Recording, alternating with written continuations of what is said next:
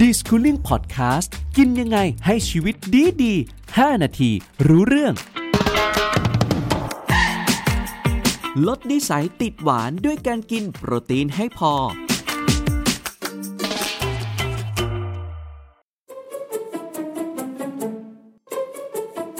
สวัสดีครับทุกคนครับ วันนี้นะครับเราจะชวนทุกคนมาฝึกสังเกตพฤติกรรมของตัวคุณเอง รวมถึงคนรอบข้าง หรืออาจจะเป็น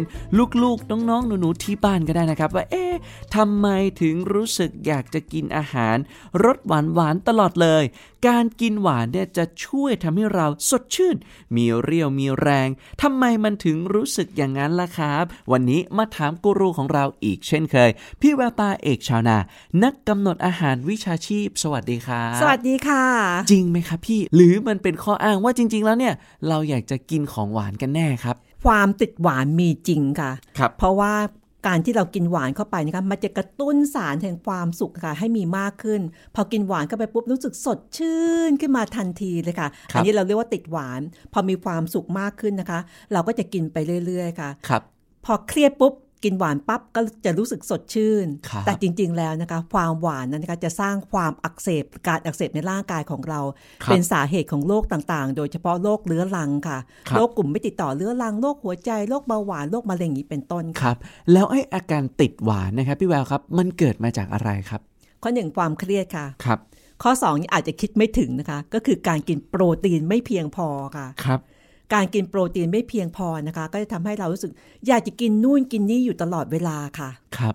แล้วอย่างนี้เนี่ยอาการติดหวานจะส่งผลกระทบหรือว่าผลเสียต่อร่างกายของเรายังไงบ้างครับ พี่แววขอเน้นเรื่องของการอักเสบค่ะ เวลาที่กินหวานเข้าไปน้ำตาลจะทำให้เซลล์ทุกเซลล์ถูกเชื่อมเกิดการอักเสบค่ะครับ ปกติหัวใจของเรานะคะ ถ้าเรากินหวานมากเกินไปเซลล์ในหัวใจก็ยกตัวอย่างเฉพาะหัวใจนะคะครับก็จะเกิดการอักเสบค่ะ แต่การอักเสบนี้เป็นทีละน้อยนะคะค่อยๆเป็น ค่อยๆไปค่ะครับเซลล์ก็จะเสื่อมเร็วค่ะ อายุร่างกายก็จะมากกว่าอายุจริง สาเหตุสำคัญที่ทำให้ร่างกายแก่เกิดจากน้ำตาล แล้วเวลาเรากินน้ำตาลมากๆ เราก็จะมีไขมันรอบพุงเยอะครับไขมันรอบพุงเยอะก็ทำให้เราเกิดโรคต่างๆโรคเบาหวานโรคหัวใจโรคความดันค่ะครับ ตอนแรกผมกะว่าจะถามเลยจริงหรือเปล่าครับว่าคนติดหวานหรือคนที่ชอบกินหวาน ความหวานทำให้เราเนี่ยแก่เร็วขึ้น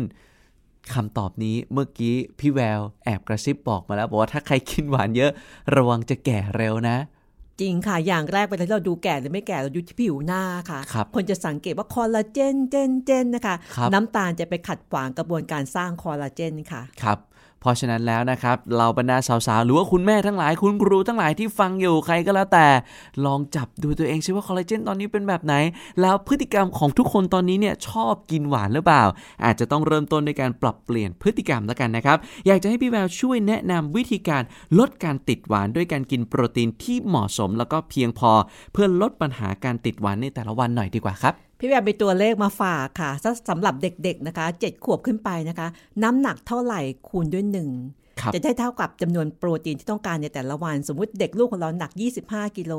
คูณด้วยหนึ่งลูกก็จะได้กินควรกินโปรตีนอย่างน้อยวันละ 25 กรัม ถ้าอย่างพี่แววเป็นผู้สูงอายุนะคะ หนัก 60 กิโลก็ควรกินโปรตีน 60 กรัมครับทีนี้เราก็ไปเปรียบเทียบนะคะ นม 1 แก้วมีโปรตีน 7-8 กรัมครับไข่ 1 ฟองมีโปรตีน 7 กรัม และต่อไปนี้นะคะก็เป็นหน้าที่ของคุณพ่อคุณแม่ต้องไปหาความรู้บ้างว่า เนื้อสัตว์อะไรที่ให้โปรตีนกี่กรัมค่ะครับแล้วเราก็จะทำให้ลูกของเราเนี่ยได้รับโปรตีนอย่างเพียงพอ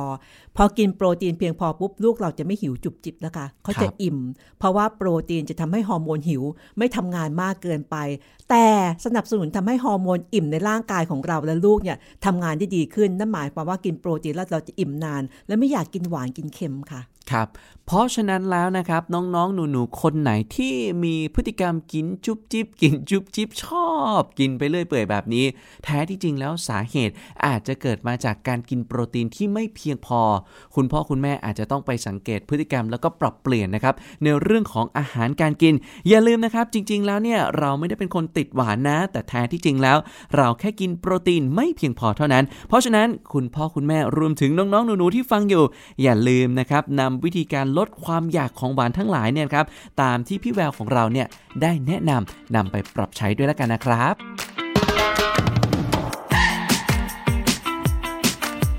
น d i s c o o l i n g Podcast กินยังไงให้ชีวิตดีดี 5 นาทีรู้เรื่อง